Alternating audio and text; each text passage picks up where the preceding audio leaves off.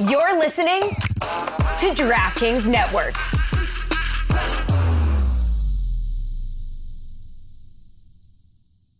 Another day is here, and you're ready for it. What to wear? Check. Breakfast, lunch, and dinner? Check. Planning for what's next and how to save for it? That's where Bank of America can help. For your financial to-dos, Bank of America has experts ready to help get you closer to your goals. Get started at one of our local financial centers or 24-7 in our mobile banking app. Find a location near you at bankofamerica.com slash talk to us. What would you like the power to do? Mobile banking requires downloading the app and is only available for select devices. Message and data rates may apply. Bank of America and a member FDIC. Mother's Day is around the corner. Find the perfect gift for the mom in your life with a stunning piece of jewelry from Blue Nile. From timeless pearls to dazzling gemstones, Blue Nile has something she'll adore. Need it fast? Most items can ship overnight. Plus, enjoy guaranteed free shipping and returns. Don't miss our special Mother's Day deals. Save big on the season's most beautiful trends. For a limited time, get up to 50% off by going to BlueNile.com. That's BlueNile.com. When you need mealtime inspiration, it's worth shopping Kroger, where you'll find over 30,000 mouthwatering choices that excite your inner foodie. And no matter what tasty choice you make, you'll enjoy our everyday low prices, plus extra ways to save, like digital coupons worth over $600 each week. You can also save up to $1 off per gallon at the pump with fuel points. More savings and more inspiring flavors make shopping Kroger worth it every time. Kroger, fresh for everyone. Fuel restrictions apply. Think you know the Brooks Ghost? Think again. Introducing the all new, better than ever Ghost 16. Now with nitrogen infused cushioning for lightweight, supreme softness that feels good every step, every street, every single day. So go ahead, take your daily joyride in the all new nitrogen infused Ghost 16. It'll turn your everyday miles into everyday endorphins. Let's run there. Head to brooksrunning.com to learn more.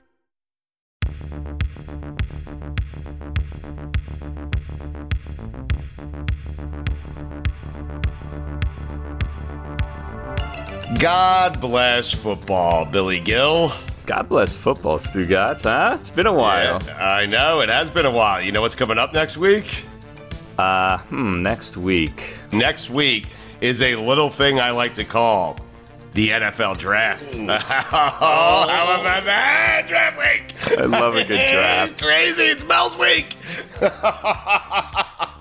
Why am I blurting out It smells weak. It's our know. week. I don't know. I just, Who owns draft week? that is a great question. Um, not the Jets. No. Nope, they never own it. They're always up there selecting, but they're certainly not owning it. Uh, Ozzie Newsome, he's certainly one of the candidates. I would say, well, that's a great question, Billy. Who does own draft week? Um, I guess it's Mel Kiper, right? Are you a Oh. Mel guy or a Todd guy? Well, I'm a Todd guy only because he'll be on Stupodity next week. Oh, there you go. if it was Mel, I'd tell you I was a Mel guy. Yeah. I like Mel and Todd, Mod. You know? Yeah, I like the Yeah. back and forth they have. You know who I think owns draft week, Stugotz? Who? OOFOS. That a boy. that a boy. You are good. Look at you in Detroit. I mean- Feel the. Oh, I love OOFOS. I really do. Uh, God bless football prediction pools presented by OOFOS. Uh, we'll have details for that uh, in just a second. We got all kinds of things going on with OOFOS, with DraftKings. You and I, right before we came on the air, and thank you to OOFOS for sponsoring our draft special here. But we were discussing OOFOS because they were kind enough to send us three pairs of shoes. Holy shit, Billy. Those are the most comfortable things my feet have ever been in. Period. End of discussion. So, guys, when we would do the regular season of God Bless Football, we always had the daily fantasy contest so you can compete against us. This time, things are a little bit different. We have a God Bless Football prediction pool presented by OOFOS. So you can go to DraftKings.com slash God Bless Football. And if you register between now and draft day, April 28th, before the first round starts, you can lock in, make your predictions of how the pool is going to play off. The pool's questions are based solely on things that happen in this episode of God Bless Football. Things that Stugotz says, things that Golic says, and you can kind of decide are they right? Are they wrong? Are they going to be right or wrong? I guess I just said that. Anyway, you go to DraftKings.com slash God Bless Football, make your picks, and you have your chance now to play for free at a shot of $5,000 in total prizes. Wow, how about that? Yeah. Feel the ooh. This is our biggest pool, Stugotz. I think the highest we would get before was three thousand. This is five thousand dollars in total prizes. DraftKings.com slash God bless football for the draft. That is awesome. Billy, with OOFOS, by the way, they sent me two pairs of slides, one pair of shoes. Now, hmm. I like the camouflage slides. I've been wearing those all week. They're so comfortable. And I love the shoes. Now, you're wearing the shoes right now. What I can tell people is it is free delivery, free shipping, and 30 day return if you don't like them. How about Wow. that? How about that? Just go to oofos.com. O-O-F-O-S dot com. Little prediction pool for the draft, huh? Based on things me and Golic said. How about that? How do you think that you would do if you participated in the prediction pool? Like, would you agree with yourself? I could see yourself just disagreeing with yourself and possibly doing better. I already want to rip up my mock draft. Really? Mock Draft 1.0. We haven't even got into it yet on the show. I know. I do my first ever mock 1.0. I've done, you know, I've done mock drafts before. I just never released them. This time I actually Wow. get, yeah, this time I actually get to release them. I would probably bet against what it is I'm telling you is going to happen. I think that, right? Yeah. Listen to this episode, but don't take any of it. Well, no, listen to what Golic says and listen to what Chris Simms has to say. Just don't listen to what I have to say. Is that fair? Well, I mean, the plan was to build up to the mock draft at the end, and you would, you know, oh. we'd be telling people how you're going to give them Listen to me. Yeah. Listen to every word it is that I say. No one has studied the draft and studied these players more than I have. And I'll tell you why. No one's more invested as a fan than I am. Wow. Because the Jets have two of the top 10 picks in this year's NFL draft in the first round, Billy. And there's a lot of speculation that the Jets, who were in on uh, Tyreek Hill, he ended up choosing the Dolphins, mm-hmm. but the Jets might be looking at Deebo Samuel. They mm. might be looking at DK Metcalf. Mm. The Jets, with those two first round picks, they might find themselves an all pro wide receiver, not from college, who's already in the NFL. That's why you stock up on draft capital. Uh, that's why you have the picks, Billy. So on draft day, you might be able to pull a deal. You either take the guy that you like, whoever is best on your big board when that when your pick becomes available, or you trade those picks away, and all of a sudden, boom, DK Metcalf's on your team. How about that? Boom. Yeah. I feel like if we go longer, you're going to give away. you weren't near, you weren't nearly as excited as I was for. Well, because what I think is going to happen is the more we talk, you're going to give away your entire mock draft before we even get to it. How many picks did you make, by the way? I picked the entire first round. Oh round God! with trades. Spoiler alert. That's what you told me to do. No, I think you said the first fifteen. I, I went. I did the entire first round. That's you, I did all Always- six rounds, Billy. Always going the extra mile. yes, I had all six rounds written out, but you told me we were short on time wrapping up. I mean, Mm, yeah. I, I, I feel like you did that. Uh, anyway, what's going on in Detroit? Can you just before we get to Golic, Chris Simms, my mock draft, we get to God bless football. Uh, Billy right now is in Detroit. He is doing this from a hotel because you are the only person in America. I mean, people in Detroit don't care this much, but you are chasing, you're pursuing, you are following Miguel Cabrera some might say. until he gets his 3000th hit. So give us some details. What happened yesterday? Yesterday uh, was a bit of an adventure. I didn't think that I was going to get there in time. I had to overcome many things, like a very long security line that Right. almost had me miss my flight, a parking situation that had me pay for parking in one parking lot and then have them redirect me to four different parking lots. The fourth parking lot was the same parking lot I started at, and by that time, that parking lot was full. And they just said, "Sorry, there's no more parking," and gave me my money back, which never happens. Never. Um, yeah, and that was right at the time of first pitch. By the time that ordeal ended, so then I found another parking lot. Anyways, I got in. Cabrera went 0 for 3, and then in the eighth inning, Aaron Boone, I mean, who is just my new nemesis. I don't want to Oh, deal boy. with that guy ever again. Wait, help people out here, Billy. What is the score in the game? Okay, what's the score of the game? Because I know where you're headed here. Yeah. so the Tigers are winning one to nothing in the bottom of the eighth inning. The bases are loaded. The uh, the person just before Cabrera hits into a double play, so first base is now open.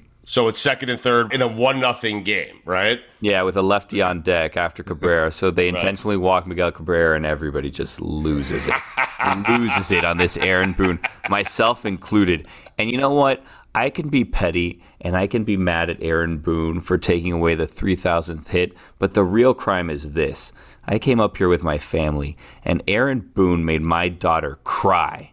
Cry. Yeah. Really? Now, Wow. the cause of the tears could be because I was booing and screaming so loud along with all the people around us, and she was scared by all the noise and all the booing and cry right. and and it, it, could have been Dad who made her cry, right? no, see, some people might say that. Oh, some people might say dad. that. No, right. some people might say that. Yes, was it me booing and chanting "Yankees suck" that scared her? Possibly. However, Aaron Boone made me do that. So Aaron Boone is responsible for the fact that my sweet 10 month old was crying, and I will never forgive him for that. Never. Never will I forgive him. So much so that I was texting people that I know know Aaron Boone, and yeah. I was like, bleep that guy, and you can tell him I said that. I'm with you. Aaron Boone, more like Aaron Buffoon. How about yeah. that? More like more like Aaron Boone.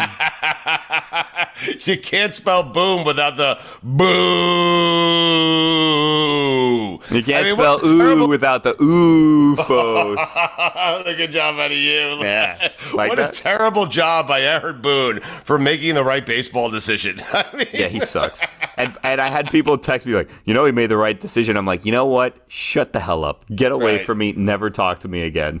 Here's the right decision. The only reason anyone was paying any sort of attention to a Yankees Tiger game at one o'clock on a Thursday afternoon was to check in to see if Miguel Cabrera was going to get 3,000 hits. He would then have 3,000 hits, 500 homers. Not many players have done that in baseball history. No one gave a shit who won the game unless you gambled on it. All right? uh-huh. Like, that's a terrible job by Aaron Buffoon. Uh, seriously, he, terrible job. He, I saw a list, and I could be wrong. So like, this is where I'll get made fun of. I think it was, and by the way, this is obviously the God Bless Football draft special since we're talking about baseball. Yeah. He could join a list of people with 3,000 career hits, 500 home runs and a 300 batting average. That right now, I believe the only two members of are Hank Aaron and Willie Mays, and Cabrera could join that list when he gets 3,000 hits. Wow! And let's just be clear here: the real reason Billy is out there is he is visiting Lions camp today. Yeah, I was at Ford Field just yesterday. In fact, I was right. going to do this live from Ford Field, mm-hmm. but I couldn't figure out the logistics. I was uh, when I was going over there doing like a site visit the Wi-Fi was locked and I couldn't figure out the Wi-Fi password. So I figured, why not just do this from the hotel, sitting on the floor at a right. table with uh, curtains behind me, towels and sheets and blankets all over the place to make sure. But there's a good chance you'll, you'll, you'll go back to Ford Field. oh yeah, on. no, I'll definitely we'll go back. Spend some time with Dan Campbell. You'll try to get us some insight on what the Lions are thinking here yeah. in the first round of the draft next week. Of course, see if I could the Duke. I mean, that's what you do, right? See if I yeah. could sneak my way into the draft room. See if I can get a little sneak peek at the board. I'll get back to you on that stuff. okay. you keep yeah. us posted. Yeah. Uh, again, thank you to OOFOS. Feel the ooh. OOFOS.com is the website. Uh, we'll give you details again on our OOFOS DraftKings pool here in just a bit. But, Billy, where are we going first here? It is a big God Bless Football edition, a special draft edition of God Bless Football. We've got Golic, we've got mock drafts, we got Chris Simms. Where are we going first? Let's start with the big guy himself, Mike Golic.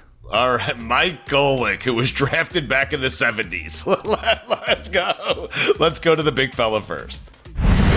Stugotz, real quick though, before we get to Golic, let me ask you a question. Are you looking to upgrade your recovery game? Me too. I just discovered OOFOS. That's O O F O S, and it's OO Foam technology, a total game changer for my active recovery. As soon as I slipped on my pair of Ooh Ah Sportflex sandals in woodland camo, I could feel the ooh. The soft yet stable footbed and foam combination upped my active recovery game so I could run and jump while not being seen in the forest. Turns out the OO foam that's in every pair of OOFOS absorbs 37% more impact than other foams, so your body doesn't have to. Magic, right? No, it's science. OOFOS reduces stress and pressure on my feet, ankles, knees, hips, and lower back. Before I tried my pair of OOFOS, as soon as I got home, Stugotz, I couldn't wait to get off my feet and ask them how their day was. Now, I look forward to getting home and treating my feet to a daily adventure while having the peace of mind of knowing they won't feel any stress or pressure. Lightweight, minimalist designs for men and women are available now with new styles and colors releasing monthly. So keep checking the website oofos.com, that's O O F O S.com, to keep your active recovery every season. OOFOS. Feel the ooh. The draft is coming up next week, and it's Right. become such a big deal. It really has. Like, it dominates the headlines every single year, and it dominates headlines while the NBA playoffs are going Yeah, on, yeah. while the hockey playoffs are going on. Uh, people still are much more into the draft than they are those couple of things because the draft, I guess, it suggests hope for certain teams, right? Yes. Hope. Can we finally get that franchise quarterback? Except for the Jets, Mikey. I hear you laughing. Uh, there is no hope. But, No Mike, when you were drafted, what do you remember about that? And how has the draft changed from that time until now? Now I got hurt um, my senior year, but I played hurt throughout the year. I should have had my operation in redshirt, but I didn't. So I got operated after the season was over. And while I went to the combine, and when I was a senior, the combine was at Arizona State and run out on, on real grass and outside and everything. But same thing, you do all the, you know, the the, the runs and everything and the, the benching and and you know the picture of Tom Brady that circulates every year of standing there. That's what you do. You stand there with just shorts on and you just spin around in front of all the teams and they look at you like a prized piece of beef. And the doctors rip any injuries you had apart. The the thing I remember is you train for things that have nothing to do with football for about two, three months, right? Uh, 40 yard dash, broad jump, high jump, cone drill, 5, 10, 15. And that's why every year I, I have more and more of a problem with the combine of what people are actually taking out of it. He's not running or he didn't do this. All of a sudden, you know, Kayvon Thibodeaux is dropping. Why the f- is he dropping? He didn't do anything. Just watch the tape of him, and now in the offseason, when he's not doing a play or doing anything, he's dropping. I mean, that stuff blows my mind. But so, and the first thing, whenever now, when I was done and I talked to players, the first thing they say is when it's approaching the draft is, I'm happy all that other stuff is over because I can start training for actual football again, what you're actually going to do on the field. You know, as far as the draft, you know, after my junior year, I was considered like a second round draft pick. Mm-hmm. And then I hurt my shoulder and kept playing. And, you know, as I mentioned, the operation and got hurt. So I did had no measurables for them at the combine. Had, you know, three years of tape, but and so I ended up going in the in the tenth round. I got called on like midnight, you know, by the GM. And at that point I had been drunk, sobered up, and was drunk again. My brother Bob came in for the draft and brought a bunch of beer. Um, and you know, it was it was over within a phone call. But it, it is the anticipation, and that's what it'll be because every it's a different thing because the first rounders, they're in this pride thing of where do I get picked in the first round, right? You know, you have the guys that fall, you know, like you back in the day, Aaron Rodgers, and when Greeny and I interviewed him on draft day after that, he's talking about how ticked off he was. And we were like, dude, you just got drafted in the first round. You know, I mean, go ahead and enjoy it, you know? Right, And but yeah. they mad, you know. And then there's guys like me. I was happy I got drafted, you know, in this. And Mike was waiting to be drafted, but he didn't. So he had to figure out which team he was going to go into free agency. So everybody has kind of a different thought process going to it. And there's a pride thing of where you get drafted, how high you get drafted. But it's wild because you don't know where you're going. I mean, I had no idea I was going to the Houston Oilers. And then all of a sudden, you know, like my college, I could pick it. So I was picking where I was going and knew where I was going. But in NFL, they pick you. So you just wait to hear. It said, okay, I'm going to Houston. You know, and you go do what you got to do there. So it is the anticipation, and then there's the relief that that whole process that you started when your season ended to the training you did for your combine or your pro day to the draft is now over. You can kind of take that breath and say, okay, all that work is over. I'm done.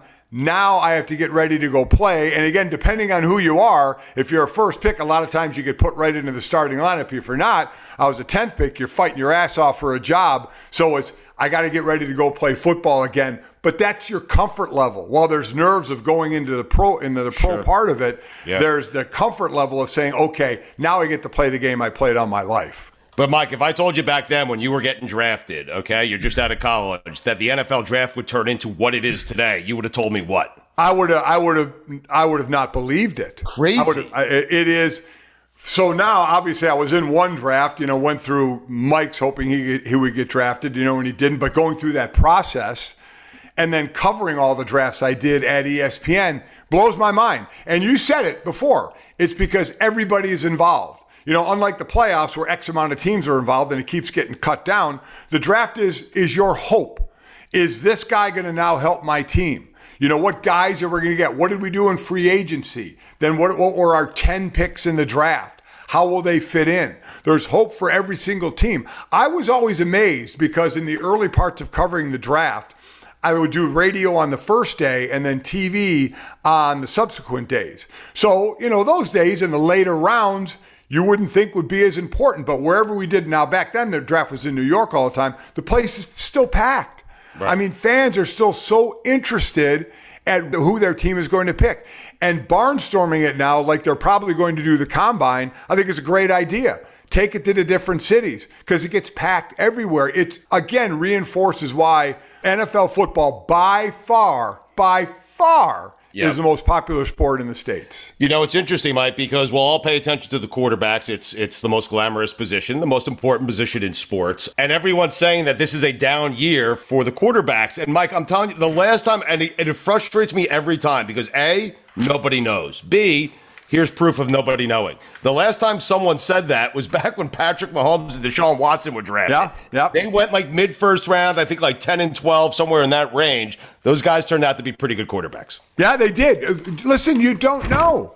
But what you can do is you can put together, you know, stats that speak volumes. And we always talk about the the draft and you always talk about um, quarterbacks. So how, how does it hit? How does how does quarter how do quarterbacks hit?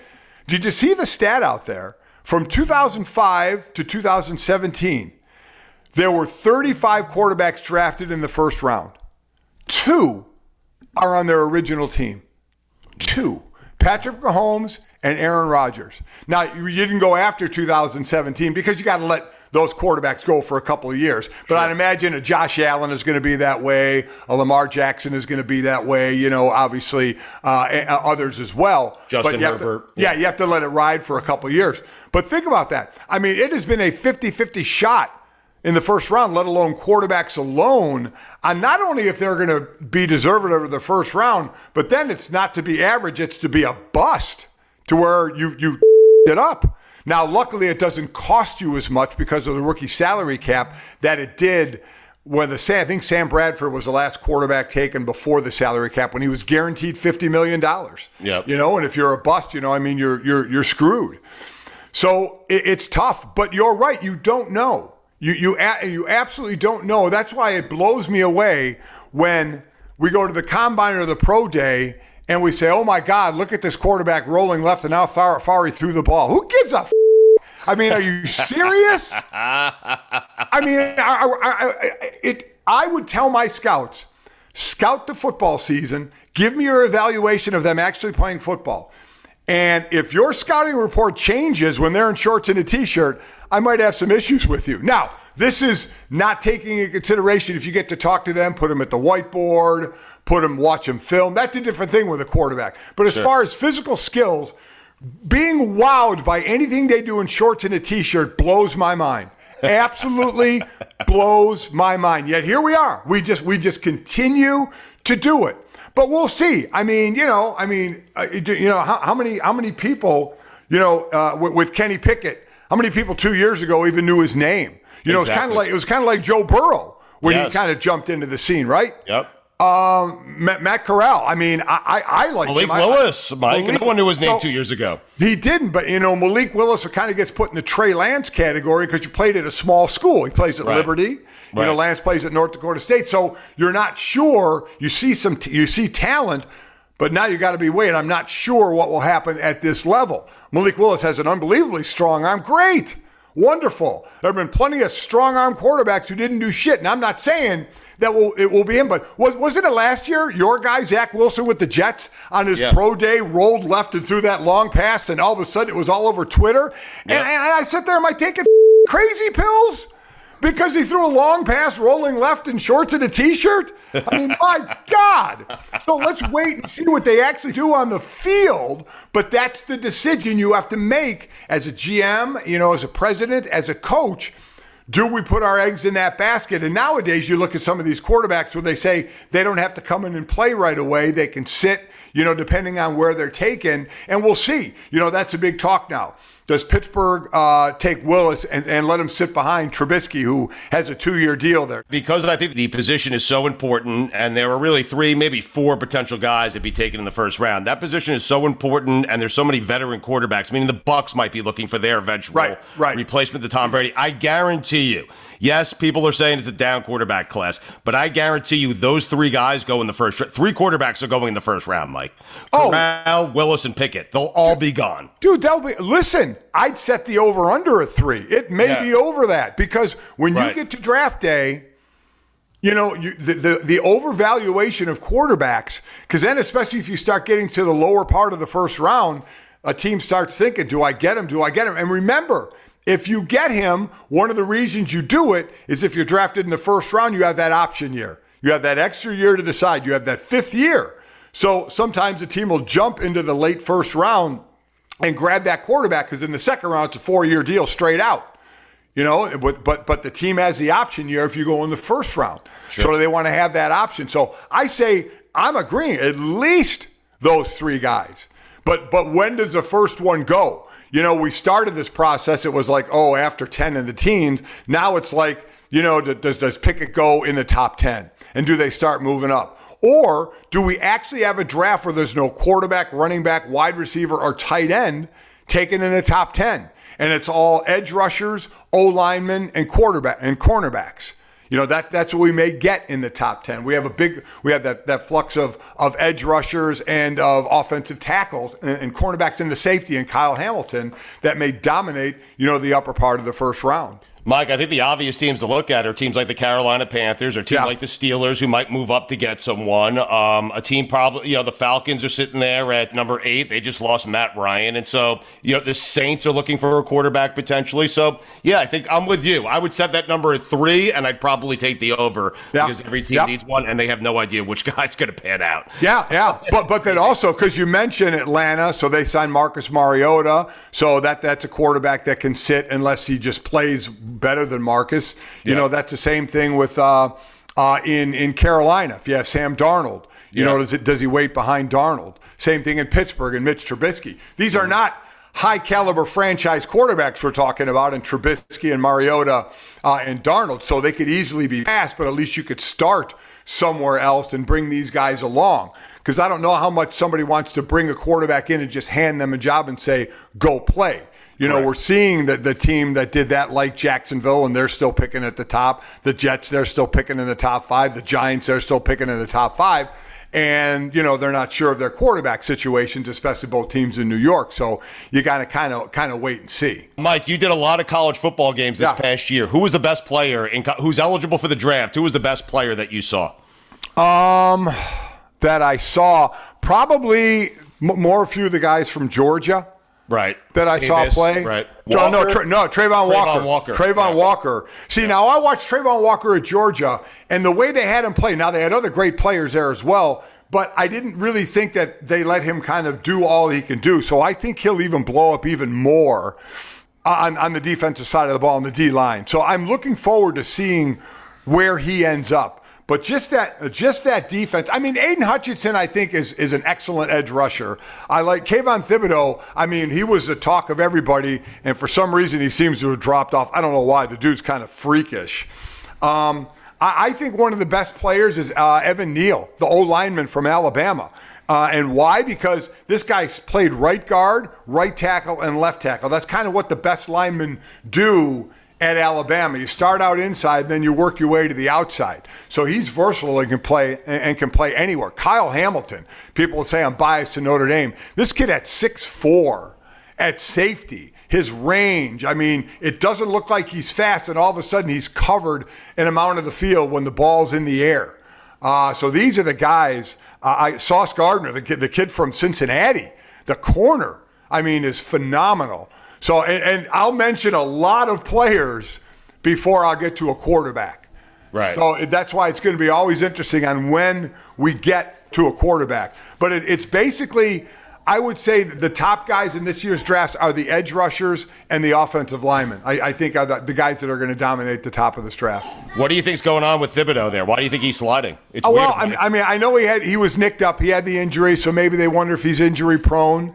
I would I, say in street clothes, that guy's looked like the most impressive guy in this draft. Yeah, he, he, he's the guy that he's the guy that you have walk off the bus first, right? Yes, right. But but I mean, you do, you really do. But I mean, Is Reggie White that guy for you every oh, time? Oh my yeah. God, every time. I mean, you know, six. You, what you see, I remember years ago when you know one of the top edge rushers coming out was Dwight Freeney, our buddy Dwight Freeney, but yeah. he was like six two, so you had these shorter, really fast guys. Now you're going longer edge rushers. You know, one of the best is Myles Garrett, sitting at six five. You know, Aidan Hutchinson is six seven. Thibodeaux is six four and a half, six five. These guys are long rushers on the outside, and they're freakishly athletic, and they play pretty well against the run. You know, it's it's not like oh let's just run at them because if you run away from them, they chase it down. So run at them. They hold up on the run pretty well. But I've seen that as a difference in the edge rushers, and I see it this year with these guys. Is there and, and over the past few years is they're taller and they have that long reach and that long range. They get their hands on the offensive tackles. That position, those two positions have really turned into finesse is a bad word because I don't want to make it sound like they're not physical, but you got to have offensive tackles that have feet like a dancer and, and hands like a boxer. You got to be able to move, and they're doing it at 320, 330, but they're more athletic because you got to take on these more athletic edge rushers. So it's a real fun battle to watch on the outside. Mike, where do you think the Eagles are going? Because they could be a team. I could see the Eagles maybe trying to move up and get and grab a quarterback there if they're not sold on Jalen Hurts. Yeah, the Eagles. I know they um, they they made that trade to get themselves uh, they had more picks. They, they, gave up a couple of them, but they wanted to. I, I think they're playing. They're playing kind of a futures bet uh, a little bit as well. So I, I see them going. Uh, I think a wide receiver at some point for sure. Um, I think, uh, and then probably on the defensive side of the ball um, uh, for for their needs. But but I think they got to get a weapon for another weapon for for Jalen Hurts. Right. You know, I think Jalen they got DeVonta Smith last year, so yeah, they, they did. I like him, but Reagor wasn't uh, wasn't hasn't really panned out for him. I think it was the year before, the year before that. Uh, as far as was he a was he a busted receiver? I would look at cornerback. There's a few good cornerbacks. You know, we certainly know of, of Sauce out there, of Stingley out there, Trent McDuffie, another cornerback as well. So I see them with their couple of picks, probably going cornerback and probably going wide receiver. Uh, the kid you mentioned from Notre Dame, is that the only kid going? If I set the over under Notre Dame uh, in the first round, is it going to be one? Oh, yeah, it's going to be one. Kyren Williams, a running back, is an excellent running back, and he does the stuff that nobody really watches. He is one of the best blitz picking up backs that I have seen in a long time. And and let me tell you what, that's a that's a freaking quarterback's best friend. So he could come in on third downs. He could be in on early downs, but he could come in on third down. He could be a threat out of the backfield catching the ball. But picking up blitzes, he's fantastic. But he won't go in the first round. Kyle Hamilton will be the only one oh, oh, Notre Dame player going in the first round. The strongest position, right, is wide receiver. Is that is wide that receiver, wide receiver, yeah. and, and probably tackle. Strongest and deepest is probably wide receiver. Yes. Yeah, I mean, you got that kid Williamson from Alabama who hurt his blue, as, uh, uh, got hurt. Right. But they said he'll be back. He is unbelievable. Yeah. I mean, I, I think he's the he'll eventually be the best receiver. But you know, everybody wondering about him being hurt. You know, Jameson Williams. You know about about what he's going to be able to do uh, because he was hurt.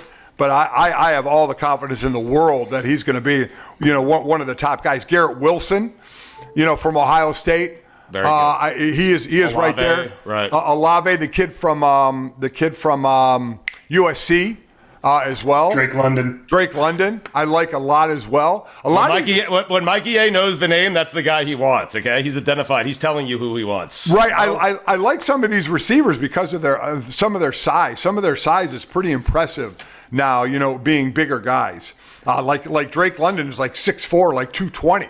You yeah. know, you, so I mean, that's you're talking about an advantage in height right out of the gate. So I like him a lot as well. You got Pickens from Georgia as well. Man. There's gonna be like five. I'm telling you, there's gonna be like there's probably gonna be over five wide receivers taken in the first round. Oh, Crazy. without a doubt. Yeah, yeah. without Dotson out of Penn State. Yeah, that's the deepest position. Mikey, hey, does anyone hate pro days and playing without pads on more than Mike Golic? Oh he hates it. God, despises it. No, no, it's not. It's not that I I hate it. I hate what some people put on it.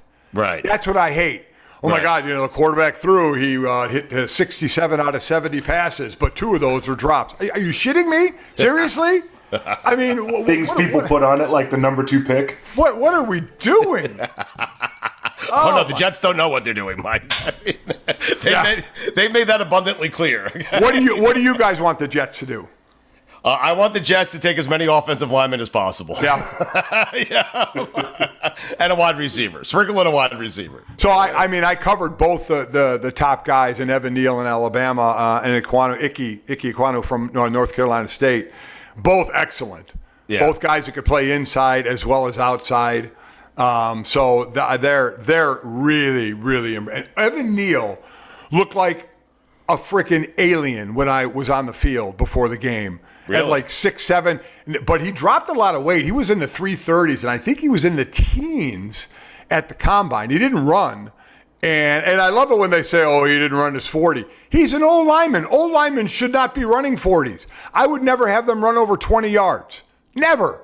That's all you see the scouts look at Right. is is their 10 and their 20. Mostly their 10. Why the f- do I care what an old lineman runs in a 40 yard dash? The, I, I worry more about him pulling something than what he frickin' run. Now, when he run, when one of these guys runs a 4.8 like Jordan Davis, a 350 pounder from Georgia, Right. runs a, it's mind boggling. But great, he can run a 4.8 in a straight line. I watched him from the nose tackle position run down a running back going to the sideline. That's what I watched. Yeah, That's all I give a shit about, okay, is what he does on the field, and he did it on the field. How many times in your NFL career did you run 40 yards? Oh my God. Especially in a full sprint. I'd start sprinting and realize I'm not catching it. Now I'm only running. I kid you not. I kid you not, and players will do this. Now I'm only running because in film the next day, if you get caught not running, you're screwed. So you'll run just because you know it's on tape. You know you're never going to catch the guy, but you're running your ass off anyway so you don't get pointed out in tape. Are you saying you ran just because Buddy Ryan? Oh yeah. Listen, and I'm not the only one. Ask any defender when uh, seriously, seriously, I turn to run. Emmitt Smith is already around the corner running downfield. I'm not going to catch him. Now I'm sure they could say, well, maybe he gets held up by someone. You could be there.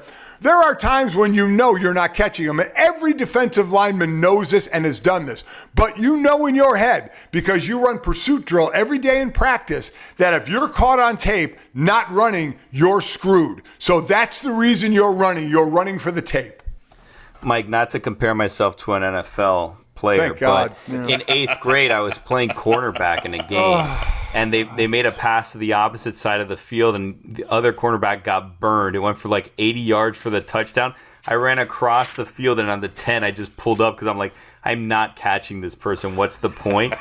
we won that game by like 40 points, and in the film session the next day or two days later, I got ripped by the coach. Like, Yep. you got to run it through all the way. And I'm like, why? I was not going to catch Exactly. that person. So that's- it, though. They want you to run. They want you to get in the habit of running just for that one time that guy gets held up, and now you're in the right place and, and you've caught them.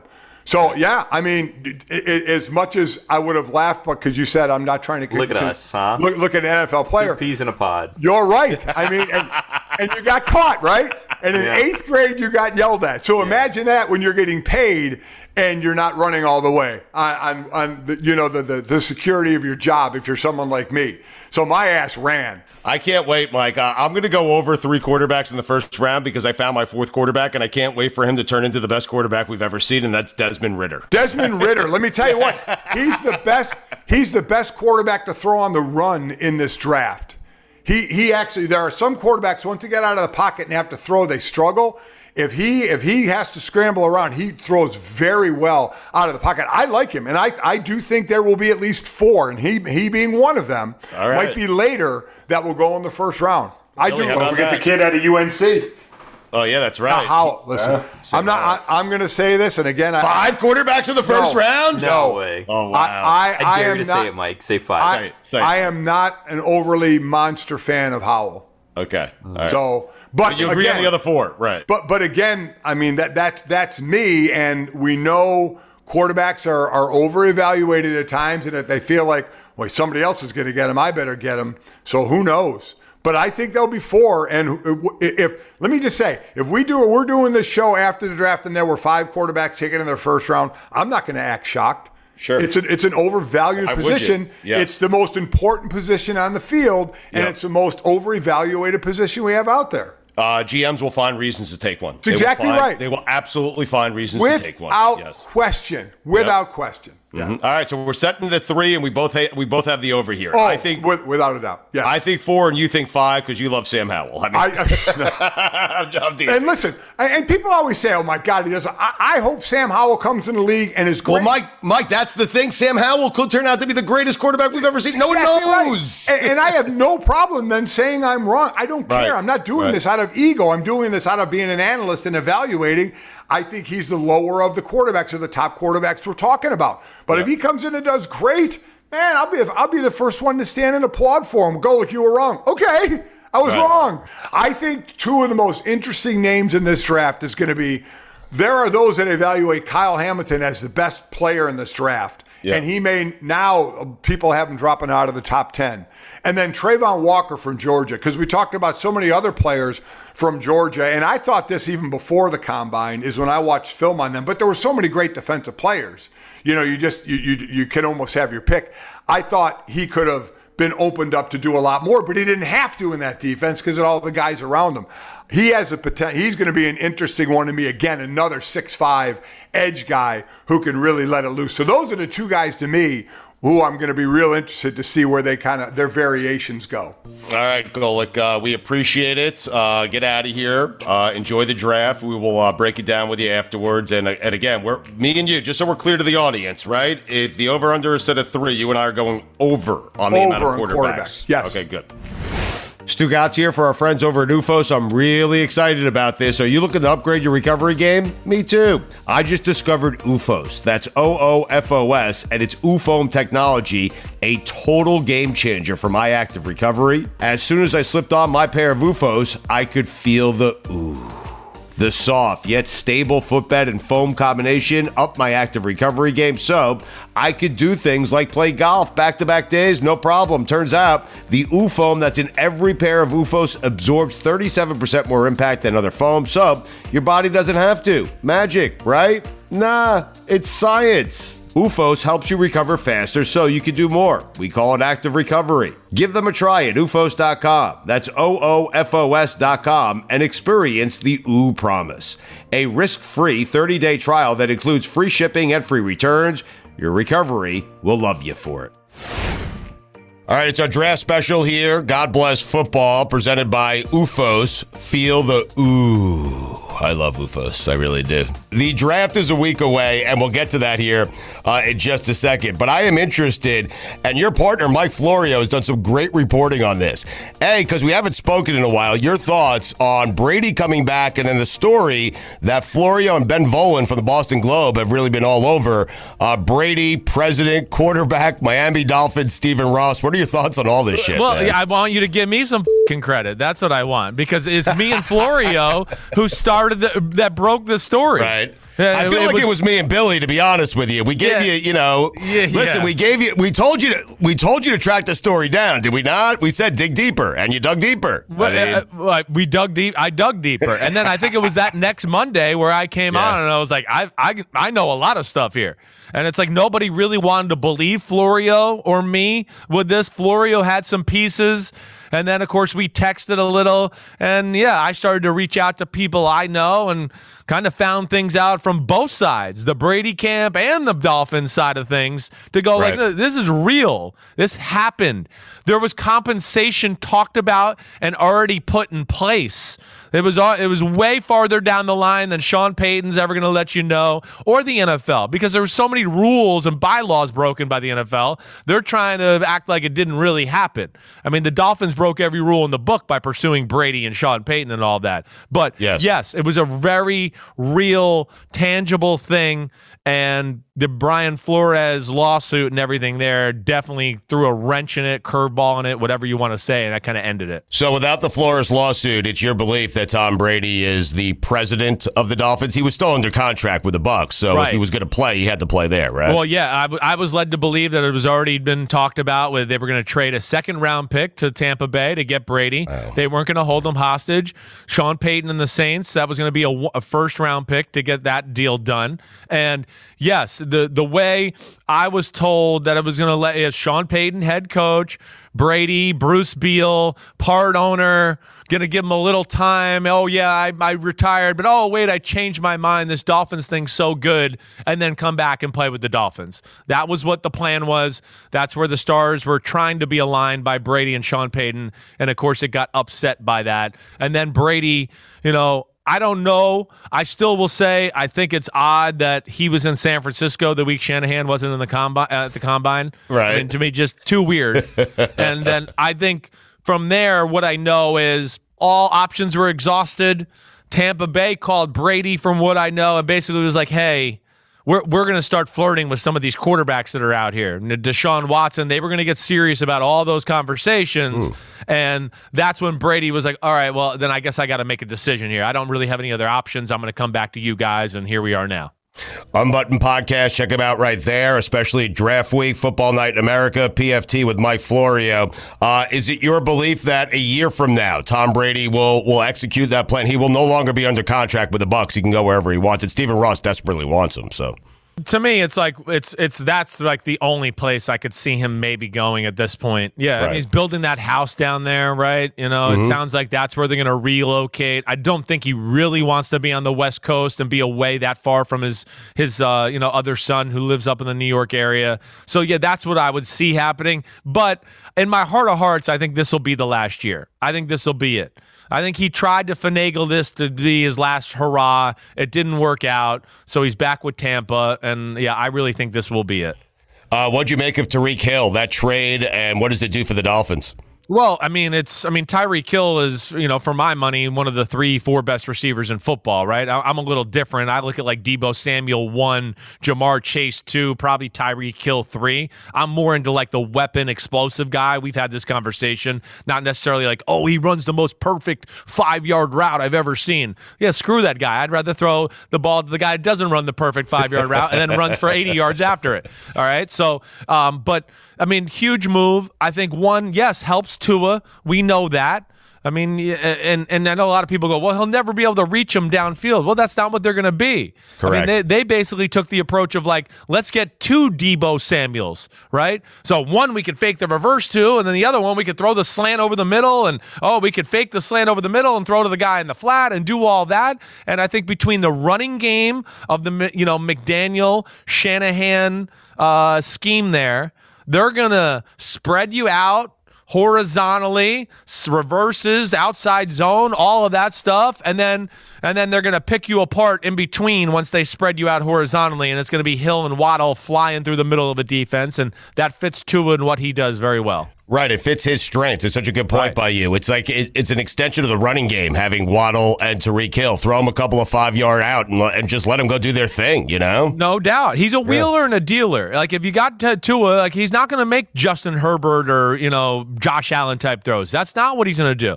But a lot of people said about him when he came out in the draft, he's point guard-ish, right? He knows how to just dish it, get it out. He's a passer. That's Yep. kind of what I've said. He's a passer. He's not a thrower. He's not going to throw laser beams down the football field, but he can get it out of his hand quick and some different angles and all of that. He is a decent athlete. And I think you talk about the runs, the bootlegs, the play actions, and those quick little passes that you just explained. That's perfect for Tua, and, and it's a, a should be a good recipe for success. You mentioned Deebo Samuel. What's going on there? And what would you, if you're the Jets, for example, and they need a wide receiver, and everyone's and they have two picks in the top ten in the draft, uh, would you trade one of those first round picks for a guy like Deebo Samuel? He was third in yards from scrimmage last year, Chris. Yeah, no, he's he's the best. He's the best receiver in the game. There's nobody I would take over him. There's nobody. Really? he's a weapon. Yes, hmm. just because again, it's just you know he's a he's the kind of guy that I like because you could throw five, eight yard throws and it becomes sixty yards. It becomes seventy yards. Here's a Right. reverse, sixty yards down the sideline.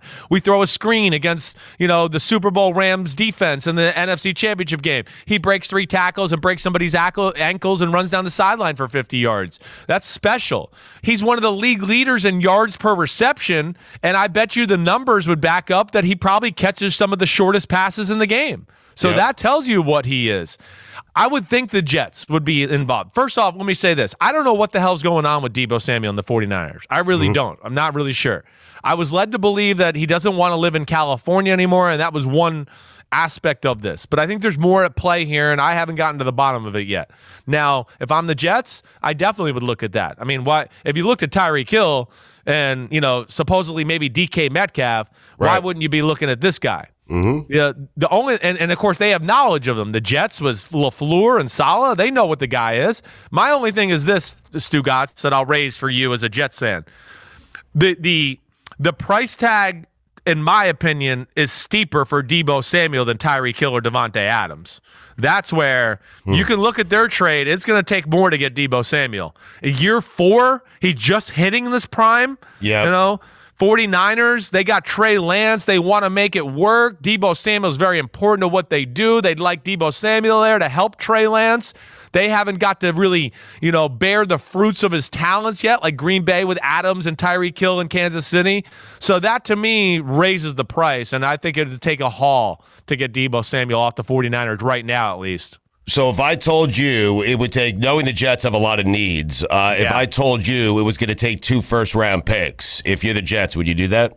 I wouldn't. I wouldn't. If I'm the Jets, I just go, you know what? I'm going to take Jameson Williams at number 10. He's coming off a torn ACL. So what? He'll be ready by week five, and we're not just getting him for next year, anyways. We're getting him for an arsenal of pure Zach Wilson firepower for two, three, four years down the road. That's what I would do. I would keep the needs, you know? I I wouldn't just sell it all for, for, for one player. Uh, Chris, is there a in this class? Because the last time I heard it was a bad quarterback class in the draft. I think Deshaun Watson and Patrick Mahomes came out of that draft. So did Mitchell Trubisky, by the way. Uh, is there a Hall of Fame quarterback in this class? Is there a guy you could see 20 years down the road going to Canton because he was that good? Well, the potential, like as far as just talent alone, I mean, Matt Corral and Malik Willis have like potential to be that. There's some physical attributes about their game where you go, whoa, like that's legit. Like, well, holy crap. So there is. Now they just they're raw. They got to put it all together. You know, Corral is my number one quarterback, and he'd be the guy that I only look at to be the only one worth a top fifteen pick. I know hmm. I'm in the minority there. I get it. I don't care. I was in the minority whenever when I said Josh Allen was the you know the number one pick or Mahomes is the number one pick. Yo, Simms, um, you live in the minority, man. That's where you're most comfortable. I, I guess I do. You're right. You're right. But I look at them as potential. But yes, you know, Corral, he hasn't totally put it all together yet. And Malik Willis, the same thing to maybe even a greater extent, just a little bit more raw.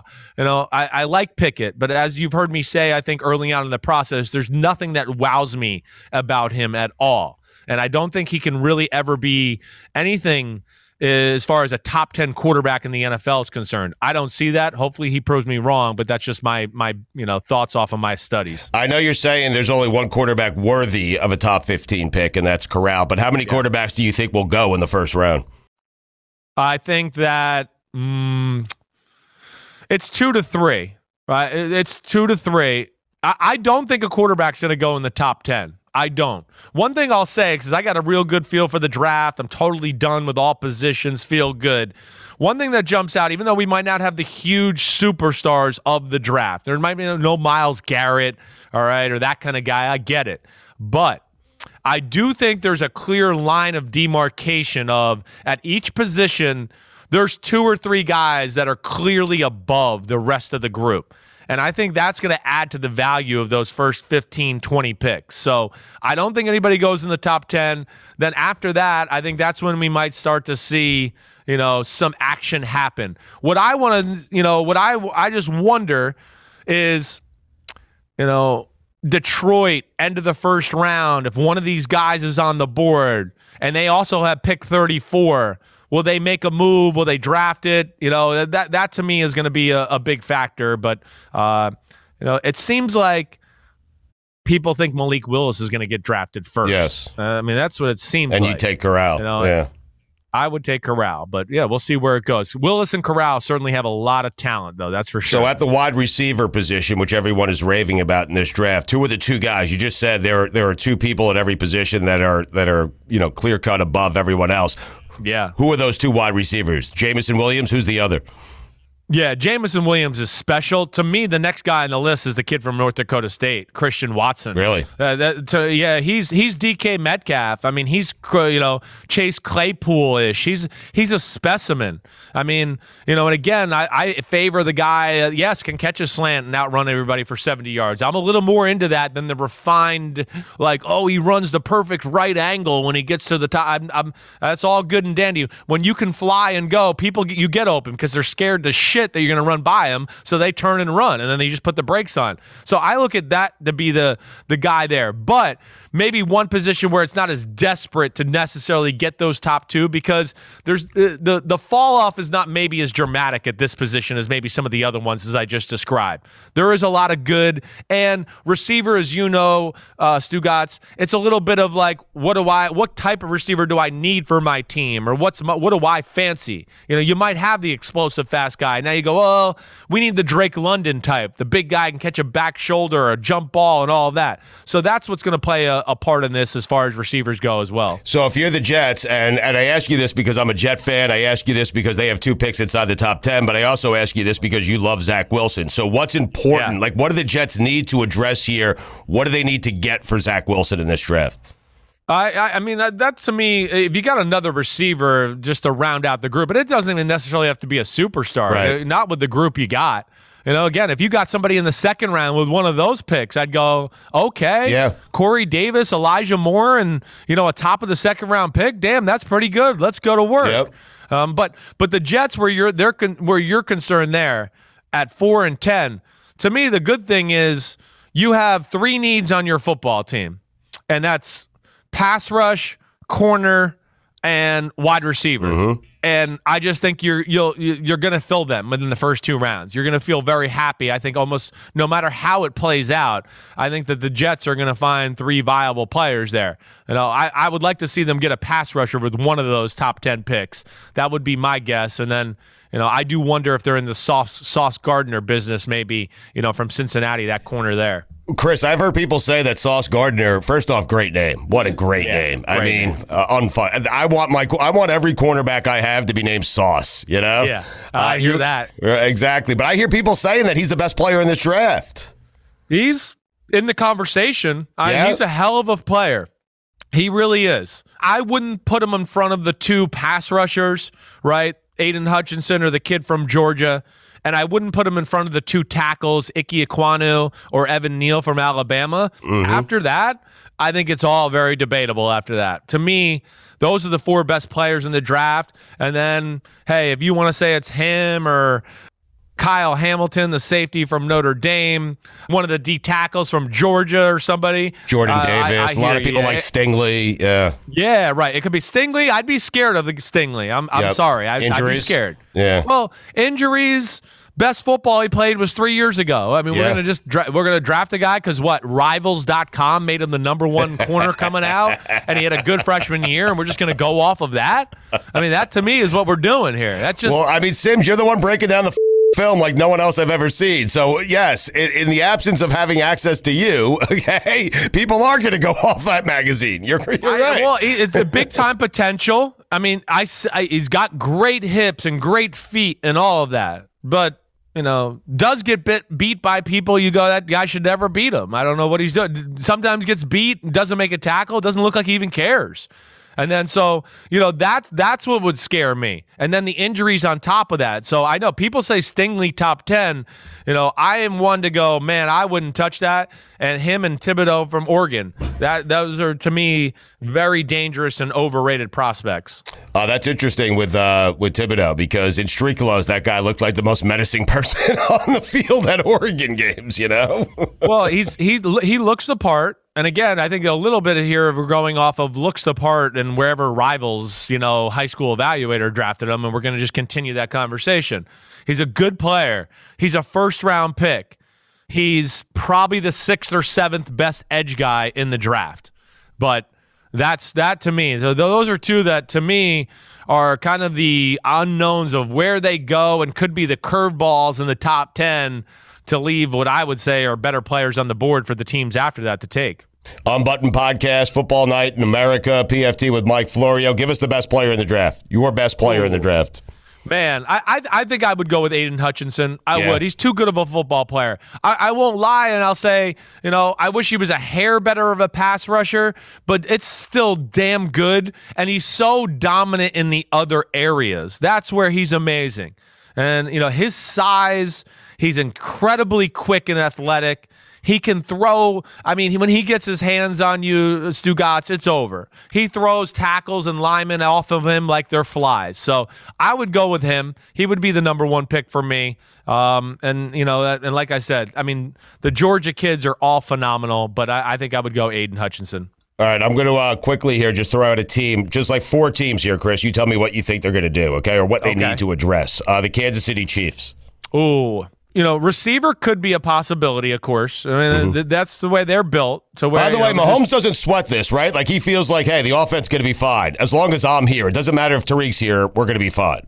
I, I, mean, to me, yeah, people yeah. are crazy to think like, right. like, yeah. I mean, when when Tyreek Hill didn't play, I think they were four and two, right? I mean, so and he threw what, for like eight thousand yards, right? and nobody was like thinking Tyreek Hill is, oh my gosh, Tyreek Hill until what happened? Until. F- Mahomes got there and everyone went, oh my gosh, he could throw at 70 and this guy can run 70 in three seconds.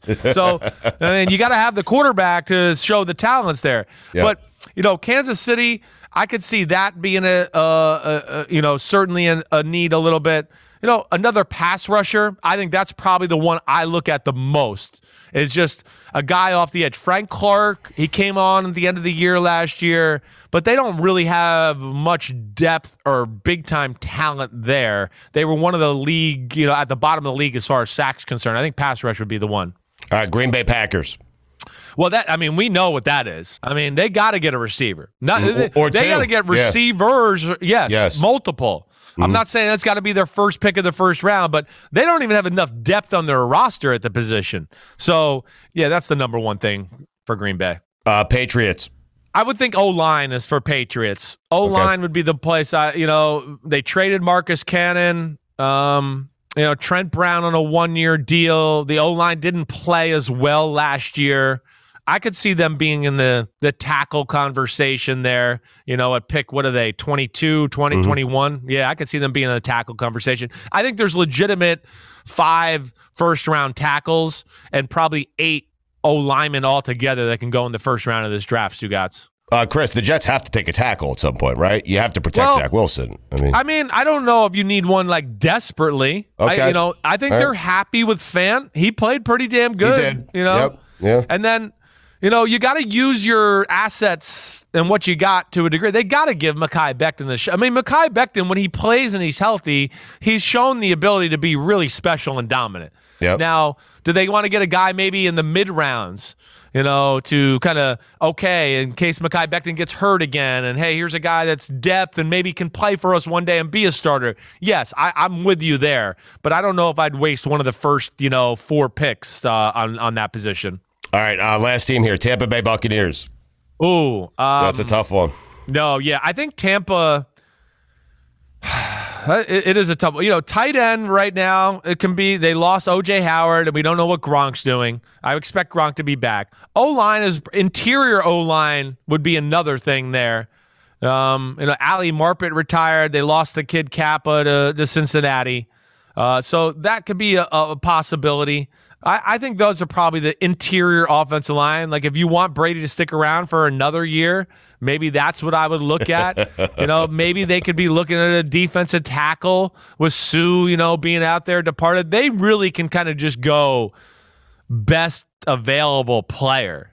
You know, and if the best corners on the board for them, I think they could do that too. That's what good I, teams I can do. Yes. their teams are really good. So I don't look at them to go, oh, there's one thing that's really an issue.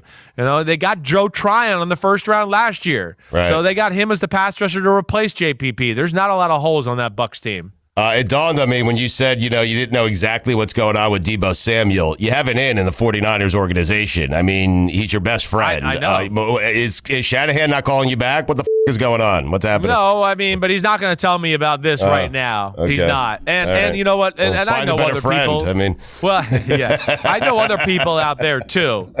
And I know this is do. where I know or I feel there's more to this is because it just seemed like people surrounding the situation were very scared to really get into it. That it's it's Okay. it's delicate is the word I heard. So right. there's got to be something more here. I know I yeah I, I glean the little he doesn't want to live in California, but I got to think there's also another thing here at play, and I just haven't got to the bottom of that. So maybe if I talk to you next week or the week after, I'll I'll get to it. Okay, I talk to you every week. You know that. Uh, real quickly, we'll get you out of here. Uh, Baker Mayfield. Where? How does that end up? Like, how do? Wh- wh- what's the what's the end game there for Baker? Uh, to me, Seattle or Carolina, I think that's that's where it goes. Logical, I know. yeah. I, you know, my my buddy Florio thinks Pittsburgh, you know, could be a place where he goes when all said and done. I don't think it's crazy thought, but I I, I do look at like Seattle and Carolina to be, you know, the leaders there. Um, but they're not going to trade anything for him, not for a guy that they know is going to be released at some point, or the Browns aren't going to keep or can't keep. So that's where you know it gets interesting. But you know, if I'm him, it's a tough decision. Both teams, none of those teams are great. But I will say this: you know, Seattle, you know, you got the two receivers, but there's a lot of holes on Seattle. Carolina. You know, there's a lot of young talent on the Carolina Panthers. There there is. really is. Yeah. And you could go there and throw to McCaffrey and you know uh, Robbie Anderson and DJ Moore and company and and put up some numbers and look good to where you could set yourself up for some success. So Mm-hmm. you know neither place is that bad, but I think it's clearly going to be one of those two. What do you remember about your draft day? Anything? Anything stand out?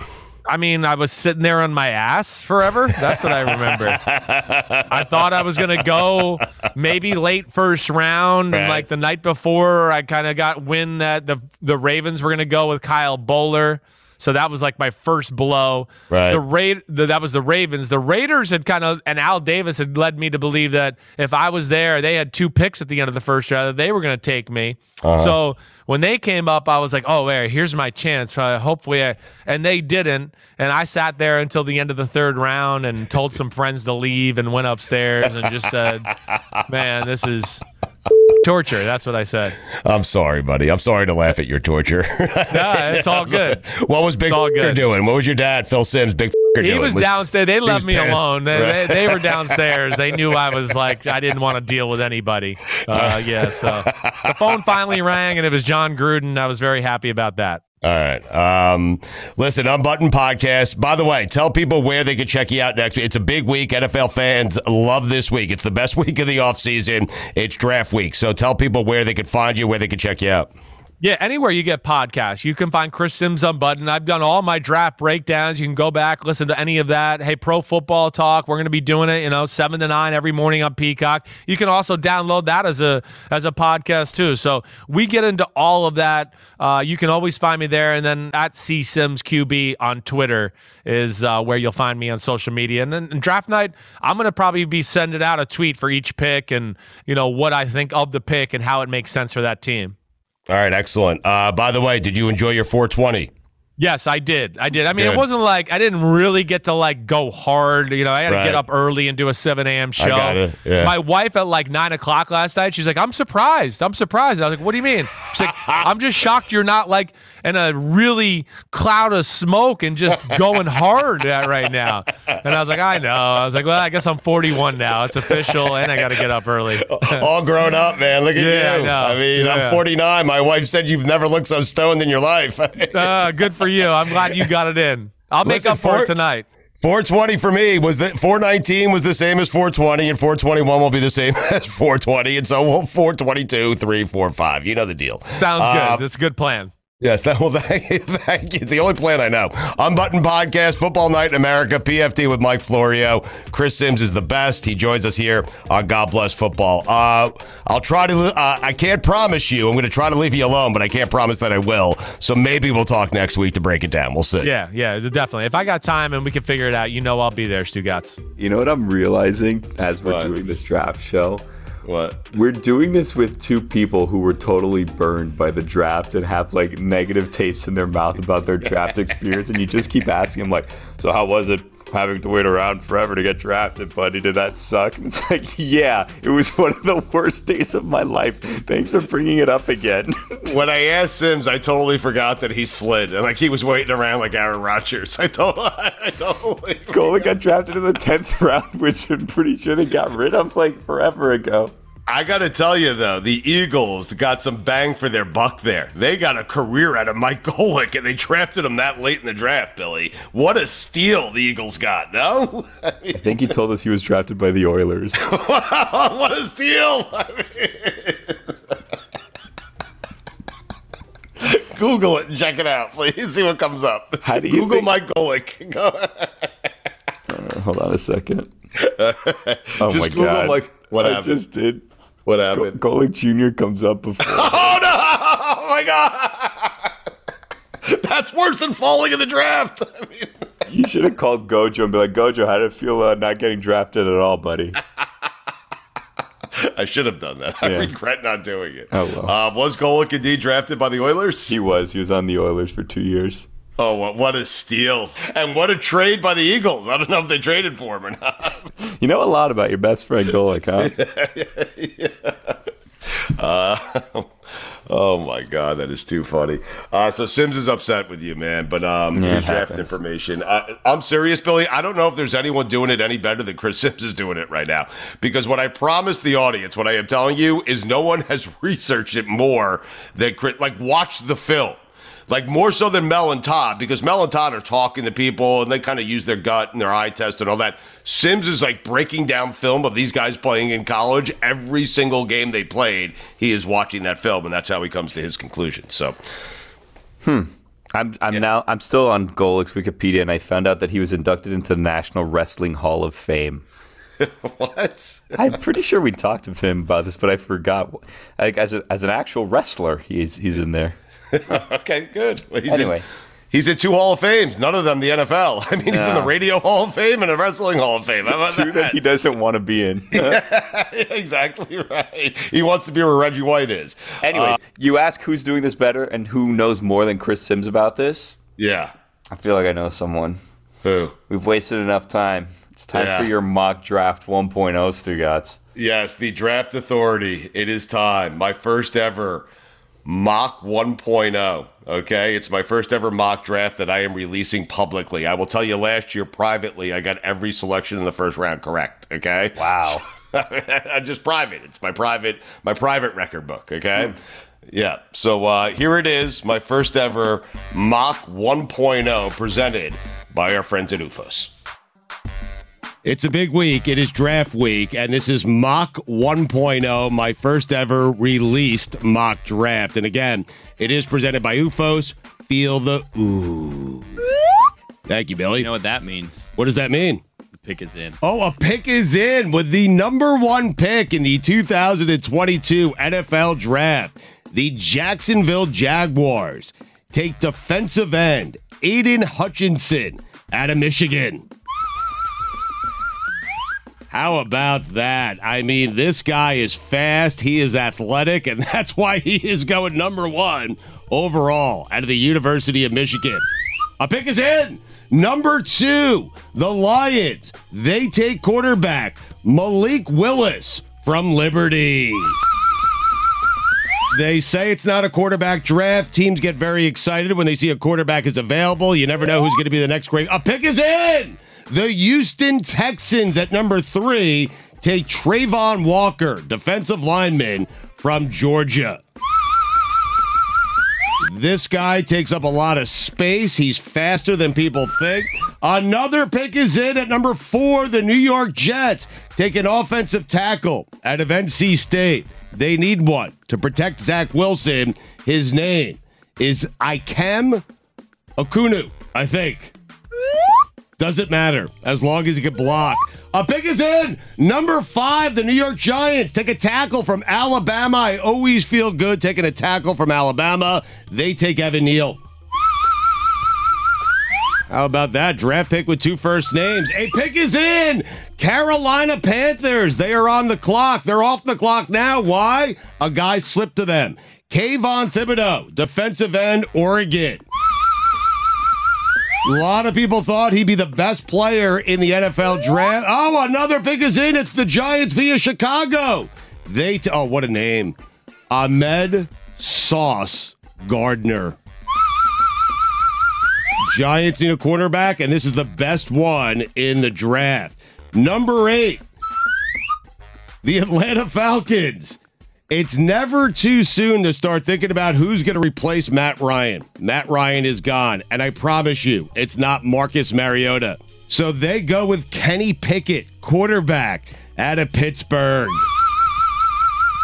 They don't care about hand size.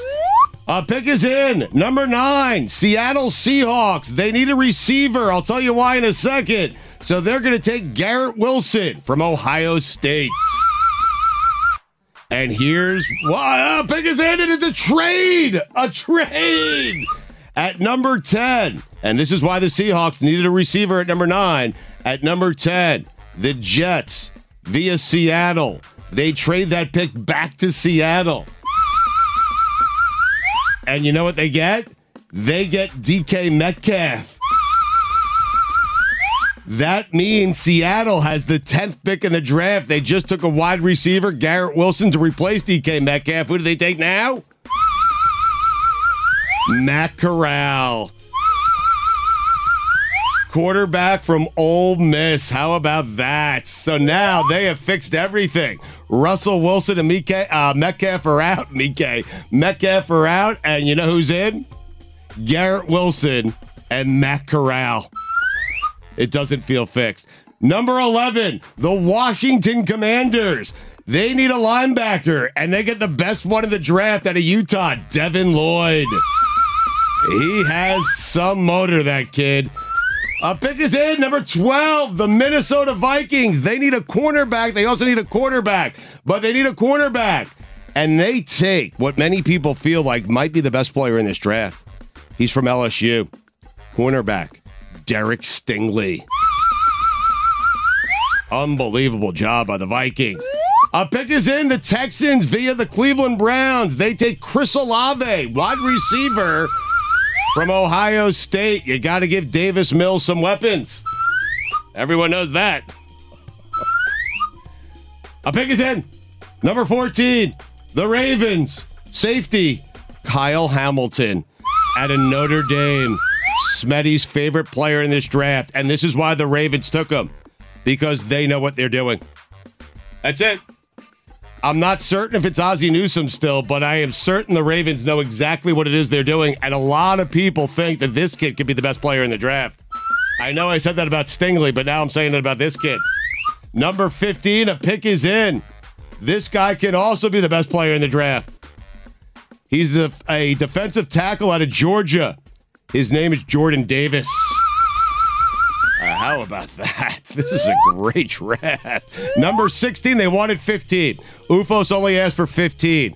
I gave you the entire first round. It's on me. Feel the ooh. Thank you. Uh, number 16, Saints. They need someone. You got to give Jameis a chance. They're going to do that by drafting a tackle out of Mississippi, Charles Cross. CC.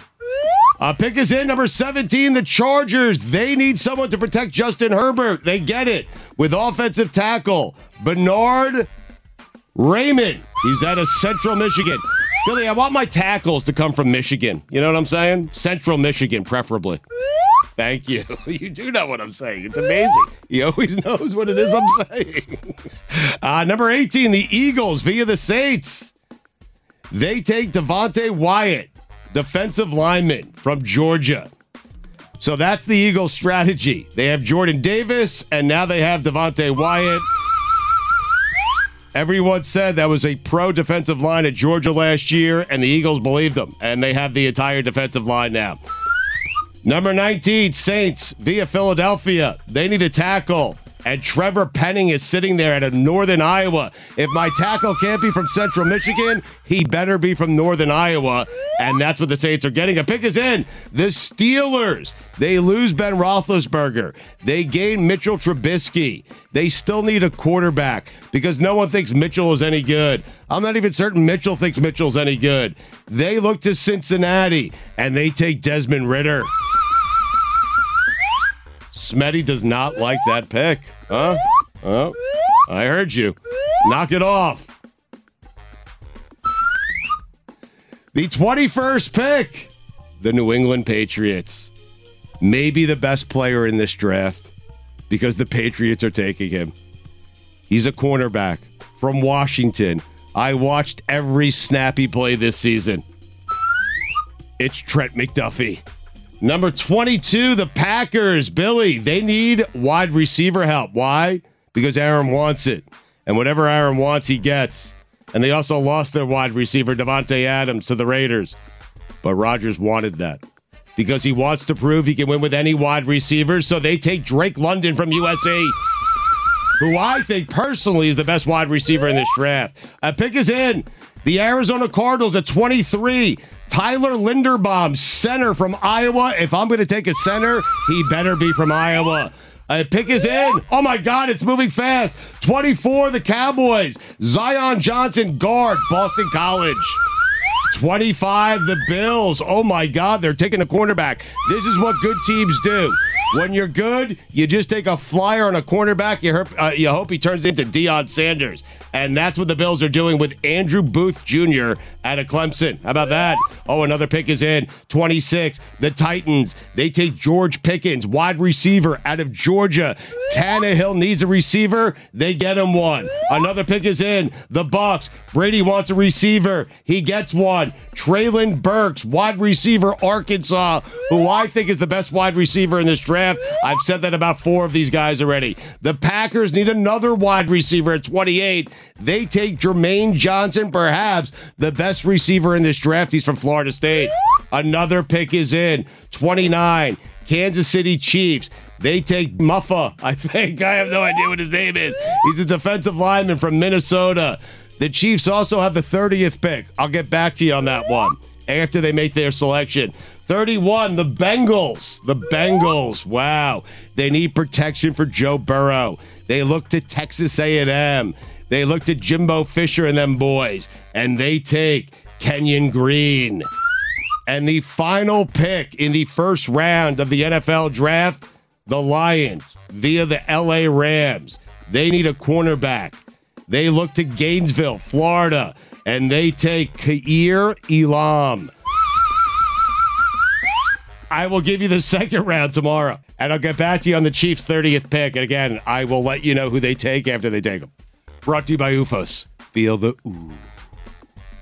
All right, Billy, what'd you think of the mock? Huh? I took it seriously. I think I did pretty good. Well, now that's just 1.0 to be clear, right? yes, yes. I have an idea for you to What's guess. that? By the way, did you like how I said uh, every wide receiver was supposed to be the best wide receiver in this draft? Yeah, yeah, yeah, yeah. Of course. I mean, that's what you do. Yeah. Yeah, yeah, and throughout the episode, you named like six people as this is the best person in the draft. I think you did it like three or four times with both Golic and Simms for different I people. Did. I did. Yeah. Yeah. that's what I do, Bill. Yeah. So I have an idea for mock draft 2.0 presented by OOFOS. Feel the ooh. Okay. This is what I think we should do next week because next week obviously we'll do like a kind of like a draft recap. Yeah. I think it ha- it works best with Golic. and let's be real, he's not listening to this right now. And if you want to compete against us, go to DraftKings.com/slash God bless football. I guess it's not even competing against us; it's just seeing if we're right or wrong, and then you make your prediction in the prediction pool where you could win your share of five thousand dollars in prizes. So Billy, they'll have questions. They'll have they'll have things you can bet on based around the things that Golic said during this episode. All right? of Like the a things is number of quarterbacks things- in the Yeah, first yeah, round, yeah. stuff like that. Yeah, yeah. Okay. DraftKings.com slash God bless football. So Okay. I think that next week you should do a mock draft 2.0 with Yeah. Golic just for the first round after the first round has already happened. And you're going to be redoing your first round mock draft.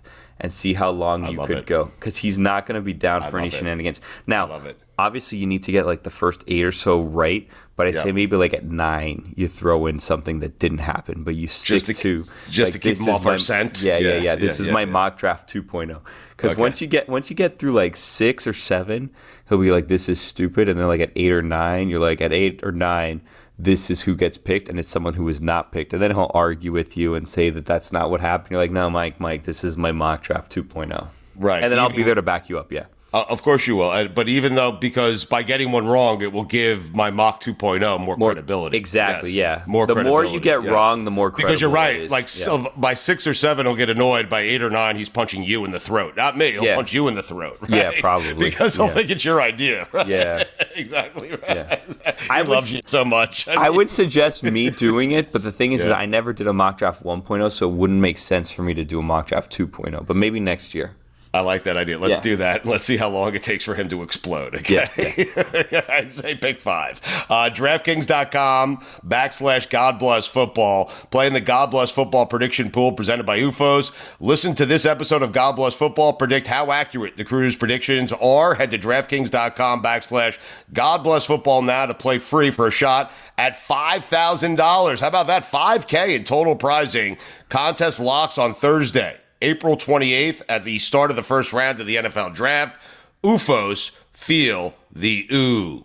Terms and conditions and other eligibility restrictions apply. See DraftKings.com for details. Billy, I am psyched. Someone's going to win $5,000 in prizes. That's awesome. It's a great job at a DK and a great job out of our friends over at OOFOS. Oh, I love OOFOS. Feel the ooh. Best friends? OOFOS this week is my they're my best. Listen, Wow. OOFOS allowed us to do a draft special and allowed me to release Mach 1.0 and next week Mach 2.0. OOFOS, best friends. How about that? All right, Billy, enjoy uh, enjoy Detroit. Get back to us after you uh, spend a little time with Dan Campbell, okay? Yeah. I'll report back to you from Ford Field. Wait, Billy, by the way, if Miguel Cabrera does not get a hit this weekend, what does that mean for you? Dude, if Miguel Cabrera does not get a hit today on Friday, we're getting into trouble because my flight is tomorrow coming back and my wife and daughter are here and I do not know how much longer they're going to want to do this. So this this doesn't happen today, we're Right. in trouble. Let me tell you something. You send your wife and daughter, you send them home on a bird, okay? That's Mm-hmm. what you do. And if he doesn't get it in Detroit, I hope that he does this weekend for your Yeah. sake. But if he does it, you're headed to Minnesota after this. But I you are in this for the long haul, Billy. That's yeah, it. I don't want to be doing haul. this by myself. It's so boring and lonely if I'm doing this by myself. You don't even need to fly, Billy, to Minnesota. You just walk there in the OOFOS. They're so comfortable, okay? Great idea. All right, we'll talk to you next week. And then you can check in with uh with the Vikings, Billy, see what's going on there with Kirk Cousins. Yeah, about then that? I'll meet you. I'll meet you in LA for the draft. I only said Kirk Cousins because I have no idea who the head coach is.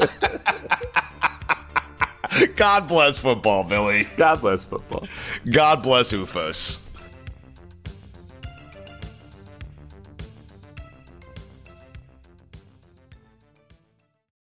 Without the ones like you, who work tirelessly to keep things running, everything would suddenly stop. Hospitals, factories, schools, and power plants, they all depend on you. No matter the weather, emergency, or time of day, you're the ones who get it done. At Grainger, we're here for you with professional grade industrial supplies. Count on real time product availability and fast delivery. Call clickgranger.com or just stop by. Grainger for the ones who get it done.